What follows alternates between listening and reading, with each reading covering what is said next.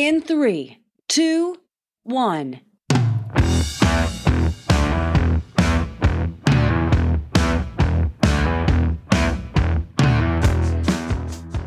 From business leaders to rank-and-file workers, the competitive twenty-four seven world of heart-stopping change has left many of us feeling in need of new tools to answer these questions.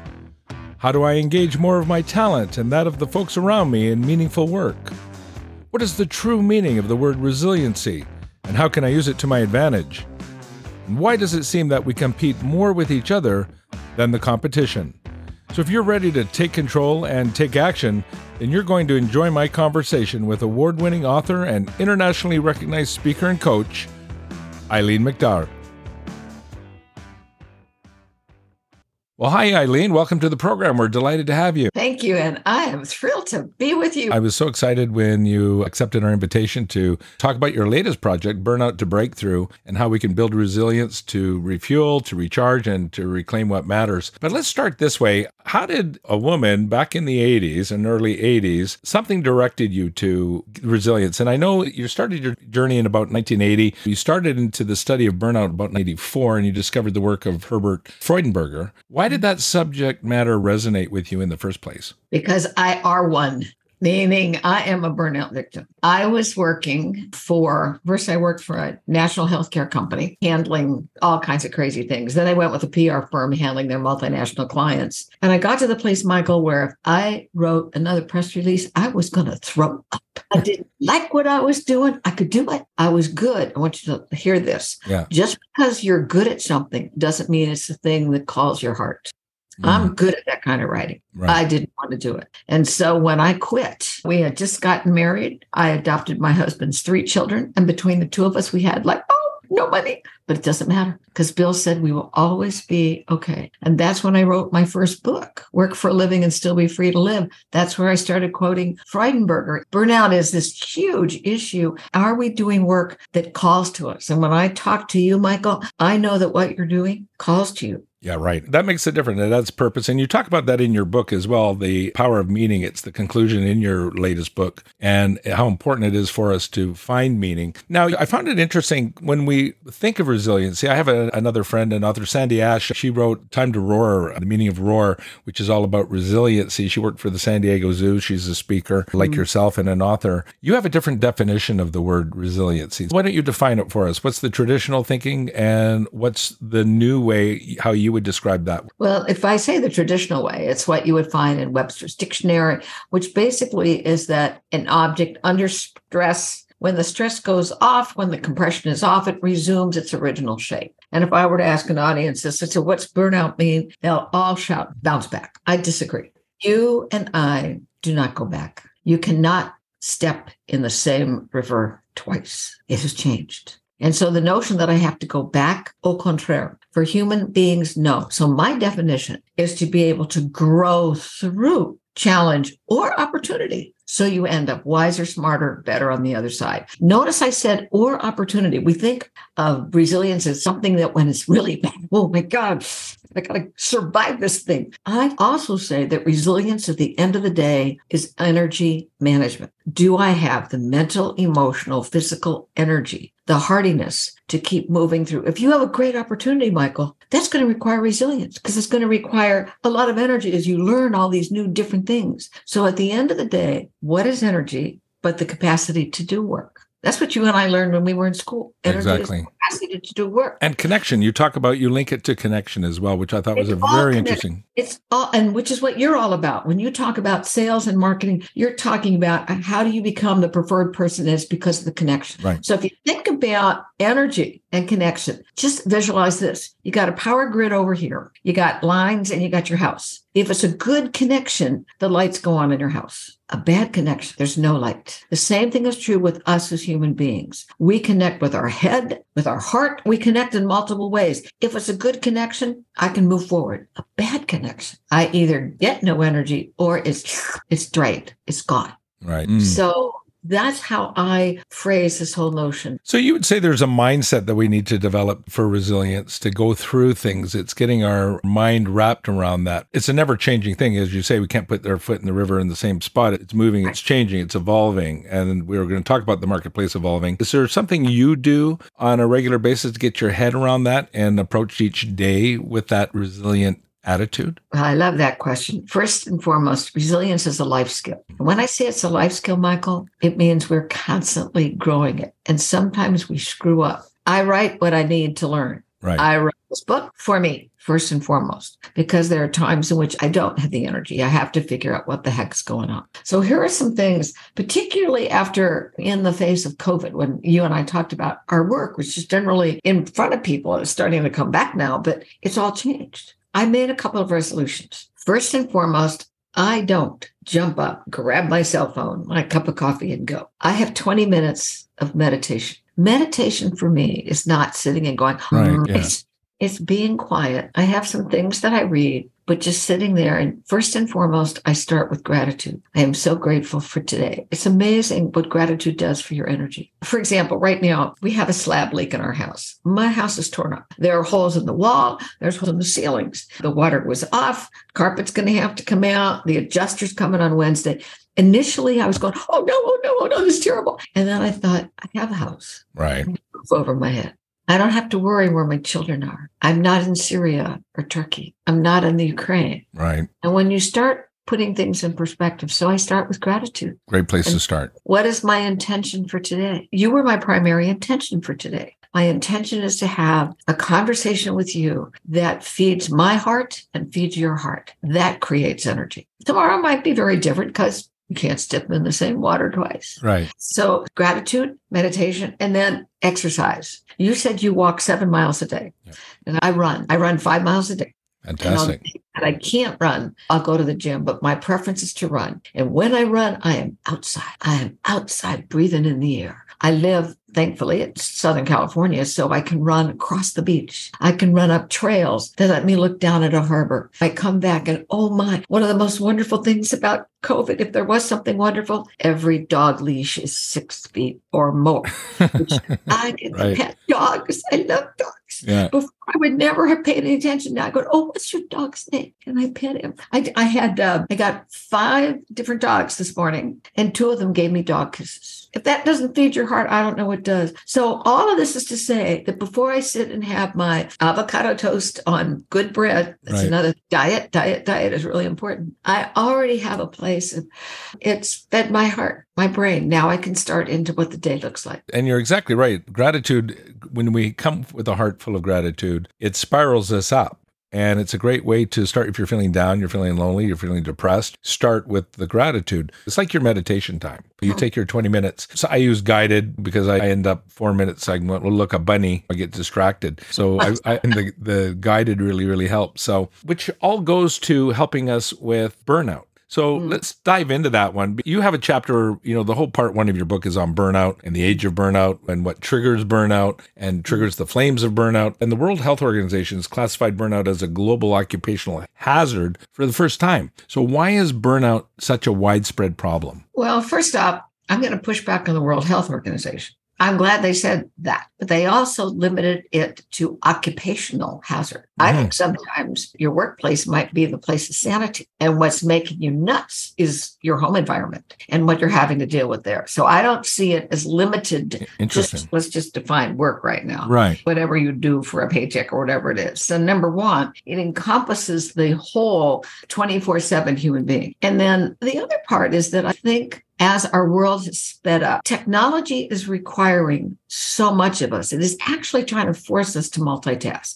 So right. I can be sitting here, you and I are having a conversation. Now, to have this conversation with you, Michael, I took the Bluetooth off of my phone. I got rid of mail so it wouldn't go ding, ding, ding. I have muted my phone so that I can concentrate on you. But generally, how many times, and you've done this, you're sitting here working and I go, ding, here's another message, ding, here's another message. Oh, here, you need to go look at this, look at this. So I think the technology has also prompted us to think that we have to speed up. But when you speed up, and you talked about, you're not reflective. And so the idea that I can do many things and do them faster, faster, faster, more and more and more is crazy. So what's fascinating oftentimes in when we look at business goals, if I were creating a product, we look sometimes for more and more instead of better, better. Right. More and more might not be better, better. Right. Well, it's interesting so, you say that. Like even as a speaker, I talk fast. My audience has always come up and, man, you talk fast because I'm trying to cram it in there. And what I've learned is when I'm talking fast, I don't have time to bring in any stream of consciousness, something that just might show up. And so I've learned to slow it down seventy-five percent of that. And all of a sudden, some real gems will pop up. Or as I'm speaking, I have a chance to think.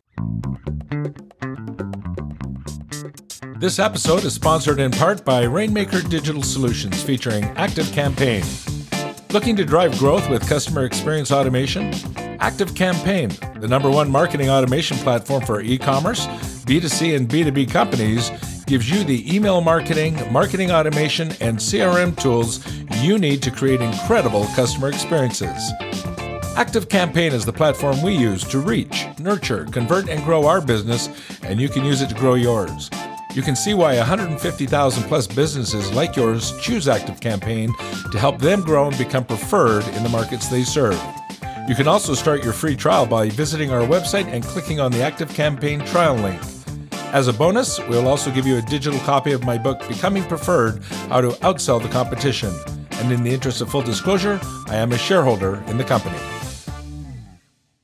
And now back to my conversation with Eileen McDargh. When we think about burnout and its global implications, what I've also discovered is it's not just in developing countries. It is everywhere. So if it is a global pandemic, if you will, right, then how do we handle it? And that's where I go back to the only way I can begin to handle it is right here. Right. What are the things that I can do? Think of it as a like a rock in a pond and the little circle that's around me. Right. So are there things that I can do to support whatever are those little ripples that are around me, sure. Whether it's my family, whether it's my coworkers. How do we talk about this? And there are times in which I will tell you too, if you're very good at what you do, particularly at work, you're going to get more and more and more. And part of our ego says, oh, look how valuable I am. Right. They're going to give me more and more. I don't know how I'm going to do this. I'm never going to sleep, but hey, I'm really, really valuable. It requires courage to say to that leader, that manager, time out. In fact, it reminds me of a sign I saw in a restaurant. It said, good food takes time to prepare. Yours will be ready in a minute. Really? That's really, what we're, yeah. we're saying. If you really want this done well, you can either have it fast right. or well. How would you like it done? You choose. Yeah. So all of this is we go back to connection again, Michael. And connection is conversation. Conversation that I have within myself. Conversation I have with the people around me that can help begin to control those flames. And also can help create that energy connection that feeds me rather than drains me. When you talk about resilience, you say that there are four critical skills for building effective resilience. Can we unpack that a little bit? Sure. Adaptability, agility, laughability, and alignment. Adaptability is the first one. And it's probably a really critical one because it's saying, if I only have one way of responding to a situation, I am doomed, Michael. If I had no choice, but you were the only person on the planet I could talk to, I don't have any other option. So right. Adaptability is saying, first and foremost in my head, why do I do it this way? Why not this? Why am I the one that does this? So you begin to say, in how many different ways can I handle this situation? And adaptability also says, are there ways in which my negative self-talk is right. freezing me from mm. finding it? Are there ways in which I do things and we've never, ever questioned why? In fact, when COVID hit and everybody went, oh, no, they, they went running, running, running, and now we have to go back to the way things were. I wrote about a meteorological event that happened in the late nineteen eighties on an island off the coast of Scotland. And it was this massive storm that absolutely just wind and waves and rain. And this storm, when the people could finally go out, they looked, and what all this devastation had uncovered was a village. A village, Michael, that was older than Stonehenge. Wow, Stonehenge. That's old. Older than the pyramids. They never saw it because they kept covering it up, covering it up. See, I think what we've been given now is to say, what is it that we have been hiding? Mm. That we do things the way we've always done it. And now, when all of a sudden it's open, what might be new here that I forgot. Right. So all of that is part of adaptability. Agility is speed, speed coupled with wisdom. This is action. Adaptability has to do with my head. You know, what am I thinking? What are my emotions? Agility is, what do I do? And so there are many things under the notion of agility, but it is doing something, not just sitting and go, oh, oh, oh. Taking oh, action. Yeah, I'll be grateful, grateful, grateful. No, got to do stuff. Do, do, yeah. do. I'm taking to do. Action is the antidote for anxiety. You can quote me when I came up with I that. I agree, one hundred percent. That was a good yeah. one, Eileen. Work yourself out of anxious moments. Got to put something in action. Laughability is exactly what it says, our ability to laugh. Humor is a great inducer of perspective. When I look at stuff, if I can find some of the humor in it, and I look at the value of humor in business, some people are so rigid, so joyless, so humorless. Why do I want to do business with somebody who's humorless? So I went and began to look at what's funny about that. It's the humor in it. And a kissing cousin of humor is play. How do we play, Michael? Children play, and when you play, you discover other ways of responding. We know that from the animal kingdom, that if I have, if I have bear cubs, the cub that plays more will be more adaptable in this environment, will do better in that environment than the cub that just sits and holds next to mom. That's interesting. Mm. So adaptability, agility, laughability, and the last one is alignment. And alignment is, if I think of it, it is the underpinning. Right. It is, am I lined up with that which is most meaningful to me? So when I wrote my first book in the early eighties, I was not in alignment. I was doing stuff, but it didn't feed my heart. This is not why I am here on I, earth. I understand that. Yeah. So one of the things that I have become certified in is how to help people find their why. Why Institute. How do you really say, why am I here? And then how do I operationalize this? And this is what you can count on me. And if I become clear on that, that's kind of the first step, the discovery of that. Then I can say, what are the values that I operate under? All of that has to do with alignment. It makes sense. And I like how you've included humor as one of the pillars of resilience breakthrough. And how and why should people inject more humor into their interactions? You've talked about it, but what if I'm not a funny person? How can I find humor on it? Because I see it everywhere. I'm, I'm constantly laughing at things. If I see somebody do something silly or stupid, I just smirk at it. If I do it myself, I go, oh, Michael, and I can laugh at myself. And I start there. That's always a good place to start, because I got lots of material, but we can have giggle. And I find things that are funny. I was in a meeting on the weekend with a social organization I work with, and they were having a kind of a closed door meeting, and they were all talking about some of the negative aspects of things. And a couple of new members, they did background checks on and found out that they were convicted felons. And it didn't come out after the fact. And they said, we are not bringing convicted felons into this organization. And everybody, it was really tense and it was quiet and everybody was focused on it. So I just piped up and I said, what's our policy on misdemeanors? And the whole place just lit up and we had a good chuckle over it. But the point is humorous situations, right? And inject that. I was a E M T when I was in school. At the time I was going to be a doctor. And I remember coming on accident scenes. And there's a dark humor that first responders sometimes have. They know what I'm talking about. And because it helps you deal with the stress, the massive stress that you're under. And, you know, is it always appropriate? Probably not. But it helps you get through that particular moment. It becomes something that's absolutely horrific. You have no other option. You have to do the job because no one else is going to do that job. But you can kind of have your own side of humor to it within the context of that particular event. And I'm not judging it good or bad. I'm just saying it occurs.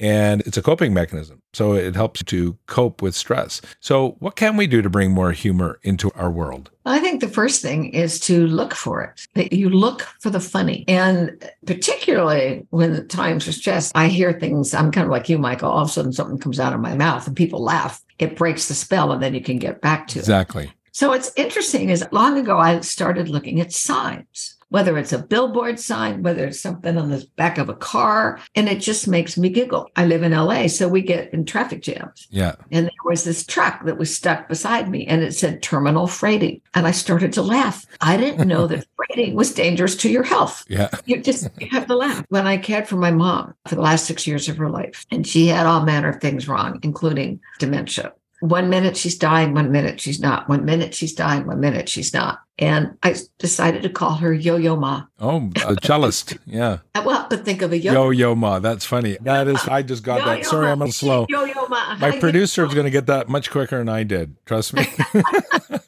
That's awesome. And no, we would do that. We'd laugh. Yeah. And that's what I love about the resiliency. And you brought your mom up. Let's talk about her, because she's a decorated veteran of World War Two. And in nineteen forty, there's something special. I know in your talks and your programs, you'll show a picture of World War Two airplanes flying in the sky. And why don't you tell the rest of the story? Well, let's see if I can do it quick. Mom was a WASP, a Woman's Air Force Service Pilot of World War Two. Right. Mom was always atypical. She was one of three women in med school in the thirties. She wanted to learn to fly a plane. She went in with three guys and bought a plane. It was the early forties. The war was terrible. We're being pulled into it. Every able-bodied pilot is needed to fly combat missions in the European and Pacific theaters. But if all the men go, who's going to do the domestic military flying? Right. Which is ferrying planes from coast to coast, towing targets for gunnery practice with live ammunition, testing planes when they got off the assembly line. The call went out. Bottom line is one thousand seventy-six women earned the same silver wings that the Air Force cadets did, but with some exceptions. One is they had to come already with a pilot's license. Male cadets did not. They did every single thing that the male cadets did, except they also in some ways paid for the privilege of doing that. Mom loved that. They were disbanded shortly before the war was over. Literally said, thanks for your service. Find your own way home. thirty-eight of them died in the course of duty, but because they were not considered official military yet, even though promised, they had passed the hat. In one case, Mom said to send the body home. All of that is to say that women were not allowed back in the cockpits of military planes again for thirty years. thirty years, like, yeah. thirty years. But I want you to know, not one of those women ever regretted what they did. Sure, they wanted to be back flying. That's what they loved. But it matched, here it is, their purpose and their value. That's right. We had three values: church, country, and children. Not always in that order. But that was one of the things when three weeks before Mom died, and now she's got a stroke that has taken on her entire left side. And my sister and I decided I could try to go away on my two-day silent retreat. And I went into Mom's room and I said, Mom, this is where I'm going to go. And she said, listen to this, Michael. She said, I'll go with you. Let's be daring. Let's have an adventure. Awesome. What a good mom. And this is, she would have given anything to be out of that bed and have an adventure. So for Mom, she always looked at, how do I serve? Those one thousand seventy-one women who did that, they were sent home, find your own way home. And like you said, thirty years later in the seventies, they were allowed back in again. But you did get to go to D C and get the Congressional yeah, Medal of Congre- Honor. They were finally granted in twenty ten, the Congressional Gold yeah. Medal. I'm sorry it took so long. And thank you for your mom's service. I think one of her biggest acts of service was really giving birth to you, because you've been able to change thousands of lives. And so it goes on and on and on. And that whole aspect, because they're not the ones complaining about how they were treated. Their kids, as you say, it's us being indignant about it because they were treated so poorly and unfairly. But it goes to how we look after it. So it goes to the resilient mindset. Self-care is a buzzword these days. And when we think of self-care, it might be bubble baths, getting your nails done. It could be getting a massage. It could be going to the gym. It could be getting your favorite drink or beverage or your favorite meal. So what do you think? Is having more bubble baths the key to recharging, relaxing, taking care of ourselves? Or is, or is some- I love the color of nail polish you're wearing right now. It's just yeah, right. It's a neutral. It's a neutral. But isn't self-care more than that? Yeah, I think it is. Here's a couple things that over the last couple of years I've been working on to practice for myself. Remember, I said I am my own student. One of them is, well, I told you it's it's the meditation. It's, you know, going out and run. But two things. One is sleep. After Japan, and we're probably tired, the most sleep-deprived nation in the world. And so my objective is to get at least seven and a half hours sleep. I'm with you on that one. And that means that I'm not looking at my cell phone just before I go to bed. That doesn't mean I'm into some high drama that when I go to sleep, I can't turn it off. Right. It is taking that time. And I will admit to you, there are many times in which I'm in bed at seven thirty at night because I'll get up at four thirty right. in the morning to go do what I want. So I think for me, right. one of self-care is to create this place of sleep. See, rest, it, rejuvenation. It, it is. It's, it's how our brain needs it. Our body needs it. Other thing is, in order to practice resiliency, growing through, one of my goals the last two years is I must do at least one thing, preferably more than one, every month that I have never done before. Well, that sounds exciting. It's fascinating. For sure. And sometimes back before COVID hit, I took a Pilates class. I've never taken a Pilates class. That's brutal. I, That's hard work. Yeah. Well, I've never done that before. In fact, I'm opening my day timer right now because I also do believe writing helps. And I write. What have I never done before? Well, I went to the Laughing Pony Rescue the other weekend, and it is a facility that rescues horses and ponies and donkeys that have been abused. But the Laughing Pony Rescue was down in Rancho Santa Fe, California, and it was a meditation and mindfulness retreat for just two hours with these horses. Wonderful. I've never done it before. I'm not sure that I'm going to do it again, but I, right. I, I did it. I, I did it. So I've been getting these crystals in my ear that yeah. get lodged and they make you really dizzy. Well, I had a couple sessions with a balance therapist. Balance therapist, what the heck is that? Well, it's kind of like a little balance therapist. It works with everything from stroke to whatever, but it to try to get me where the crystals will shift back in my head. It's kind of like ballast in a boat. Right. I've never done that before. So that would be one of my challenges to your listeners. What are some things that you could try? It's a good and challenge. You know, go out and venture out and introduce some new things. Never done before. Well, Eat food you've never done before. Right, exactly. It gets scary sometimes until you do it. And then it's like, all right, here you go. You've mastered it. Many of us are always trying to strike a balance between work and life. And you say that we should stop striving for balance. And you give a great metaphor of your sailing experience. And let's talk about that a little bit, because work balance is important. I'm constantly reevaluating, and I do the same things for self-care as you do. First two hours of every day are for me. And I look at it as here you're in the airplane, the depressurization occurs and oxygen mask comes out. You got to put it on yourself first. So you got to look after yourself. And then I do my own R and D, and I don't do any work things until, you know, work time and work hours, and maybe eight o'clock. But I've listened to something. I've got my exercise in. I've looked after myself. I feel good, and I've had a good night's sleep. And by exercising, I get the seven and a half hours. So when I don't exercise, I get five and a half. I get six. I wake up at two in the morning and monkey brain goes. But if I've worked out and had the exercise, even just the walking, just pure walking and being one with yourself while you're walking, you can't help but sleep more because your body needs the recovery time. The balance is very subjective, and what we think is balance isn't always balance. So talk to that, because I thought that was very interesting. Thank you, Michael. I'm glad you asked that. But again, it's going back to language, right? Going back to the dictionary. So if I asked anyone, if I ask an audience, show me with your hands what balance looks like, hold up their hands as though it's the scales of justice. And balance is that everything is equal. Life is never equal. That word alone is wrong. Right. So the metaphor, which I created, oh my God, almost forty years ago, instead of thinking of balancing, thinking of sailing. And when I say sailing, if you imagine yourself in a little one-person boat, which when I was a kid growing up in Fort Lauderdale, I had a friend who had a one-person boat. We could launch it from the beach. It was in the back of her station wagon. And I could go out on that little sailboat. And I want you to think, here I am in a little one-person boat. I got one hand over here on the tiller. I got another hand over here on the sheet. And if it's a good head of wind, like you get in the Gulf Stream, my boat starts to list to the side so that I don't fall overboard. I have my toes hooked under the gunnel, which is just kind of like the right. wooden frame. If I'm tilting, don't I look like I'm, quote, out of balance? Yeah, big time. My little boat looks as if it is theoretically out of balance. It is not. I am going forward because I know where I am consciously connected to the most important parts of my boat. So okay. It's the connection and knowing that if the wind shifts, what do I have to do, Michael? You have to shift. That's right. I yeah. got to come about. So I will have more tension, more time on one part of the boat than on the other. We all have the same five parts of our boat. It's just that given where we are in our lives, each one will look differently.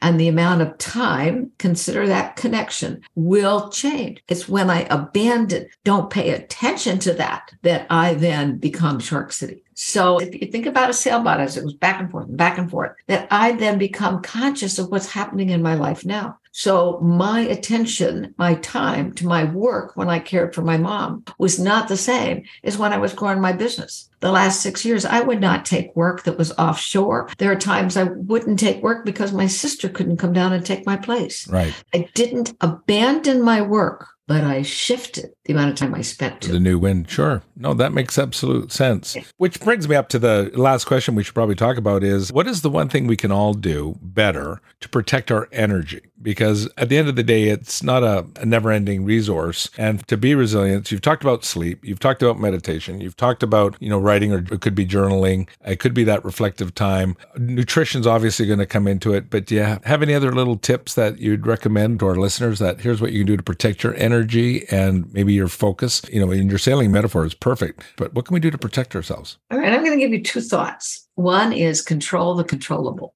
You and I get into overwhelm, Michael, and we try to control stuff over which I have no control at face value. Right. I might have things that I can do. So if I sit there and go, oh, no, no, no, no, it's terrible, terrible.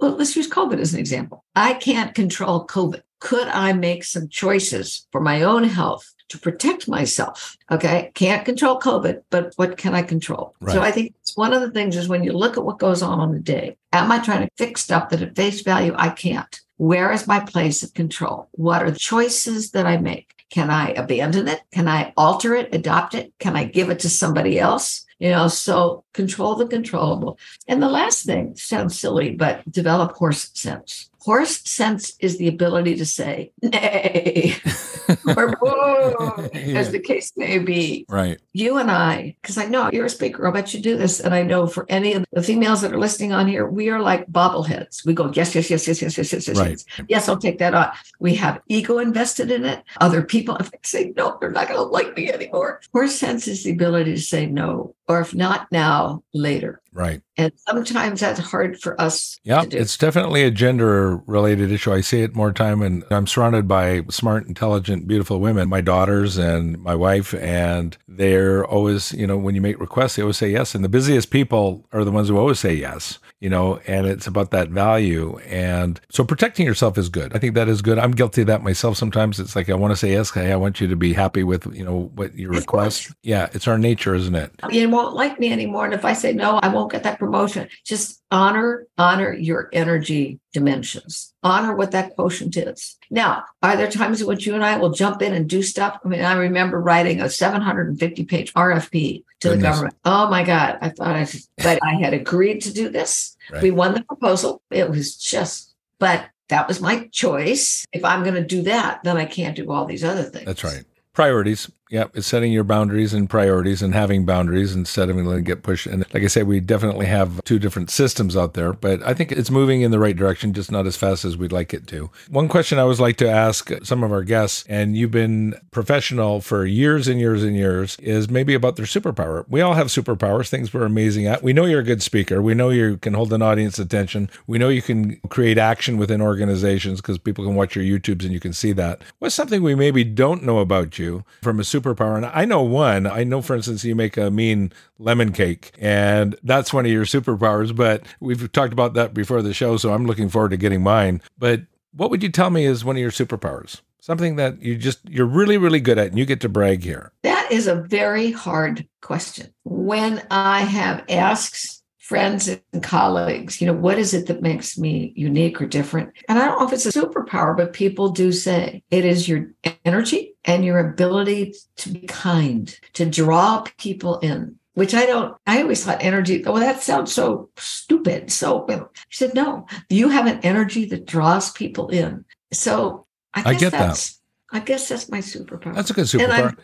Now, well, and you are fun. Now, we all have superpowers, but sometimes even Superman has kryptonite. So we all have our kryptonite. My kryptonite is maybe details. That's why I'm surrounded by people who are amazing at details. What's Eileen's kryptonite? What's the thing you might struggle with that you have to really pull all your, you know, resiliency tools out of the toolbox because this is a challenge for you? What would you say that is? Well, Michael, I'm like you. I don't like detail. The technical stuff, thank goodness for Bonnie in my office, because she gets stuff, the technology, just, just let me do it. Like right now, when you had all these different technology challenges, I'd be freaking out. That's a kryptonite to me because I want it to go well. Right. And sometimes I would just as soon talk, forget the PowerPoint, forget the other stuff. Let's just hang out and talk with each other. I agree. So that's probably my kryptonite because I, I have no control over that. Awesome. And I want to have control. Well, perfect. Well, listen, this has absolutely been delightful, and we really appreciate you making time with us. The book is Burnout to Breakthrough. I think it's number seven for you. They can find your book anywhere you find books, Amazon or any of the local bookstores. We always like to support them, and we want to keep them around as well. Reading your book, what I love about your book, there's not many books I think are must-reads, but on resiliency, I think this one is. It provides self-assessments. It's got exercises. You've got anecdotes. You've got the humor. Everything you need in your resilient toolbox or for your resilient toolbox, and you can get it wherever you get your books. Books and really encourage people to read that. I think it's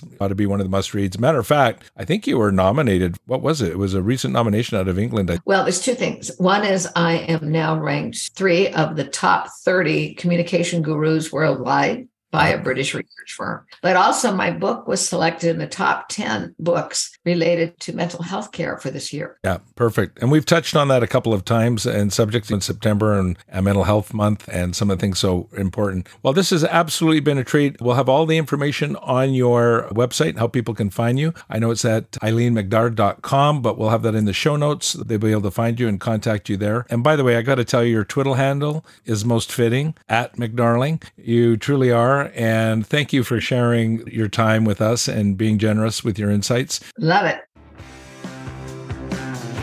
This podcast is created and associated with Summit Media. My production team is Beth Smith and Kendra Vickers. The fee for the show is that you share it with friends when you find something useful or interesting.